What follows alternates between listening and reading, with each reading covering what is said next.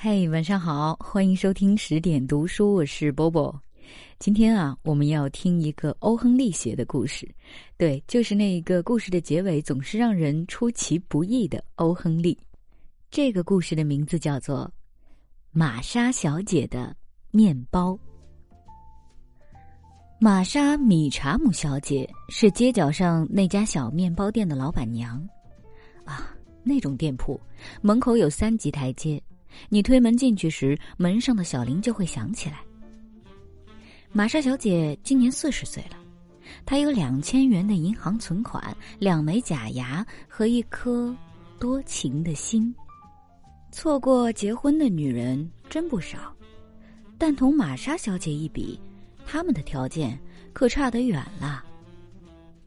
有一个顾客，每星期来两三次。玛莎小姐逐渐对他产生了好感。他是个中年人，戴眼镜，棕色的胡子修剪得整整齐齐的。他说英语时带有很重的德国口音。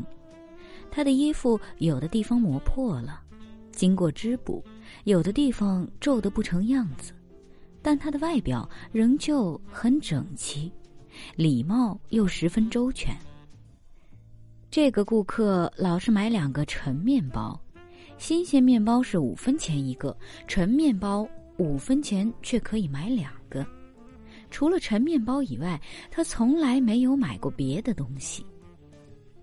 有一次，玛莎小姐注意到他手上有一块红褐色的污迹，她立刻断定这位顾客是位艺术家，而且非常贫穷。毫无疑问，他准是住阁楼里的人物。他在那里画画，啃啃陈面包，呆想着玛莎小姐面包店里各式各样好吃的东西。玛莎小姐坐下来吃肉排、面包卷儿、果酱和喝红茶的时候，常常会好端端的叹起气来，希望那个斯文的艺术家能够分享他的美味的饭菜。不必待在阁楼里啃硬面包。玛莎小姐的心，我早就告诉过你们了，是多情的。为了证实他对这个顾客的职业猜测的是否准确，他把以前拍买来的一幅绘画从房间里搬到外面，搁在柜台后面的架子上。那是一幅威尼斯风景。一座壮丽的大理石宫殿，啊，画上是这样标明的。矗立在面前的前景，嗯，或者不如说前面的水景上。此外，还有几条小平底船，有云彩、苍穹和许多明暗烘托的笔触。艺术家是不可能不注意到的。两天后，那个顾客来了。两个陈面包劳驾。夫人，你这幅画不坏。他用纸把面包包起来的时候，顾客说道：“是吗？”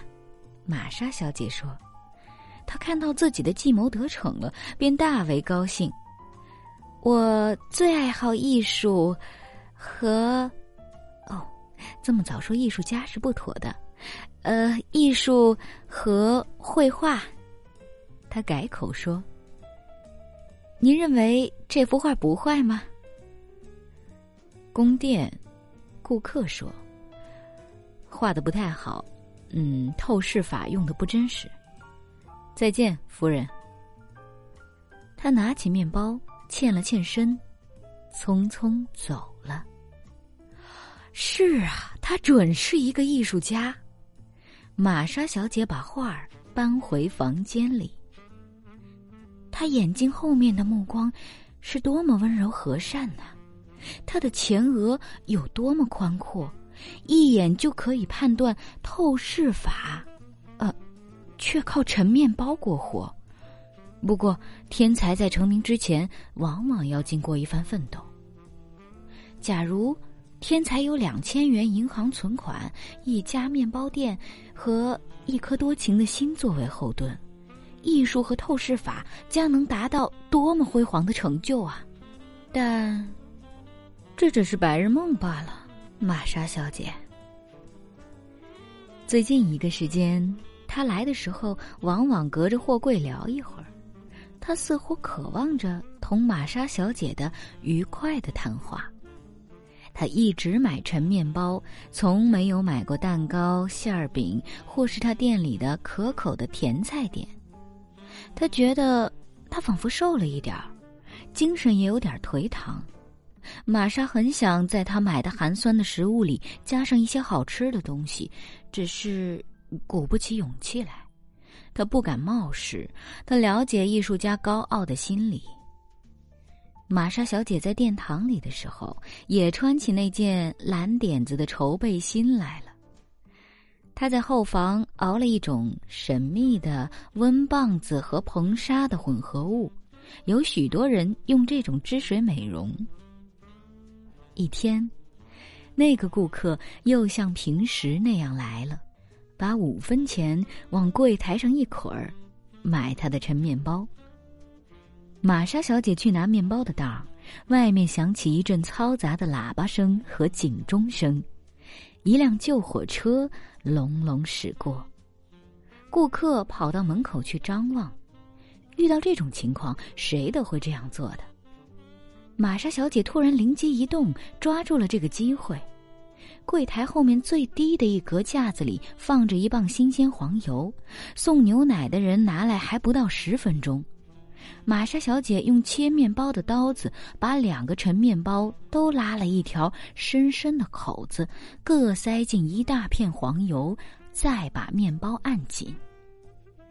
顾客再进来时，他已经把面包用纸。包好了。他们分外愉快的扯了几句。顾客走了，玛莎小姐情不自禁的微笑起来，可是心头不免有点着慌。他是不是太大胆了呢？他会不高兴吗？绝对不会的。食物不代表语言，黄油并不象征有失闺秀身份的冒失行为。那天，他的心思老是在这件事上打转。他揣摩着他发现这场小骗局时的情景。嗯，他会放下画板和调色板吗？画染上支着他正在画的图画，那幅画的透视法一定是无可指摘的。他还会拿起干面包和清水当午饭。他会切开一个面包。想到这里，玛莎小姐的脸上泛起了红晕。她吃面包的时候，会不会想到那只把黄油塞在里面的手呢？他会不会……前门上的铃铛恼人的响了，有人闹闹嚷嚷的走进来。玛莎小姐赶到殿堂里去，那儿有两个男人，一个是叼着烟斗的年轻人，他以前没见过；另一个就是他的艺术家了。只见那个人脸涨得通红，帽子推到后脑勺上，头发揉得乱蓬蓬的，他紧捏拳头，狠狠的朝玛莎小姐摇晃，竟然向玛莎小姐摇晃。笨蛋！他拉开嗓子嚷道，接着又喊了一句：“笨蛋！”或者是类似的德国话。年轻的那个竭力想把他给拖开。我不走！他怒气冲冲的说：“我非跟他讲个明白不可。”他擂鼓似的敲着玛莎小姐的柜台：“你把我给毁了！”他嚷道。他的蓝眼睛几乎要在镜片后面闪出火来。我对你说吧，你是个讨厌的老猫。玛莎小姐虚弱无力的倚在货架上，一手按着那件蓝点子的绸背心。年轻人抓住同伴的衣领，走吧，他说：“你也骂够了。”他把那个暴跳如雷的人拖到门外，自己又回来了。夫人，我认为应当把这场吵闹的原因告诉你。他说：“那个人他姓布鲁姆伯格，他是建筑图样设计师。我和他在一个事务所里工作。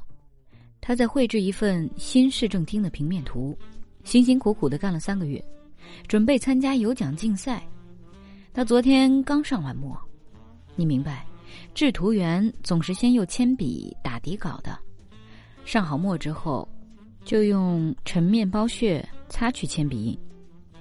纯面包比擦子橡皮好得多。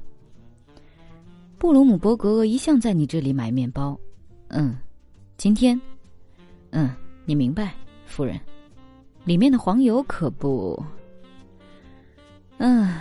布鲁姆伯格的图样变成了废纸，只能裁开来包三明治了。玛莎小姐走进后房，她脱下蓝点子和绸背心，换上那件穿旧了的棕色滑稽衣服。接着，他把温棒子和硼砂煎汁倒在窗外的垃圾箱里。好啦，这篇文章就为您读到这儿，希望这个故事能为您带来一份轻松。今晚就是这样喽，Quand il me prend dans ses bras, il me parle tout bas. Je vois la vie en rose.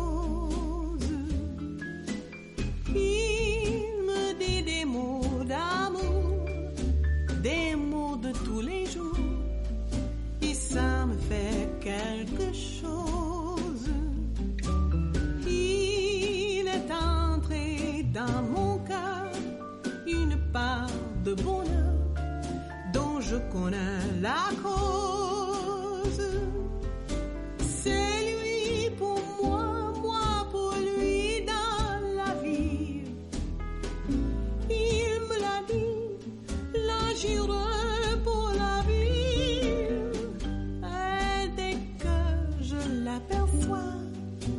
Alors je sens en moi mon cœur qui bat.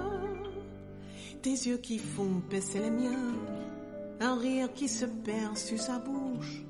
Voilà le portrait sans retouche de l'homme auquel j'appartiens. Quand tu me prends dans tes bras, tu me parles vie en rose. Tu d'amour, des mots de tous les jours, et ça me fait quelque chose. Il est entré dans mon cœur une part de bonheur dont je connais la cause.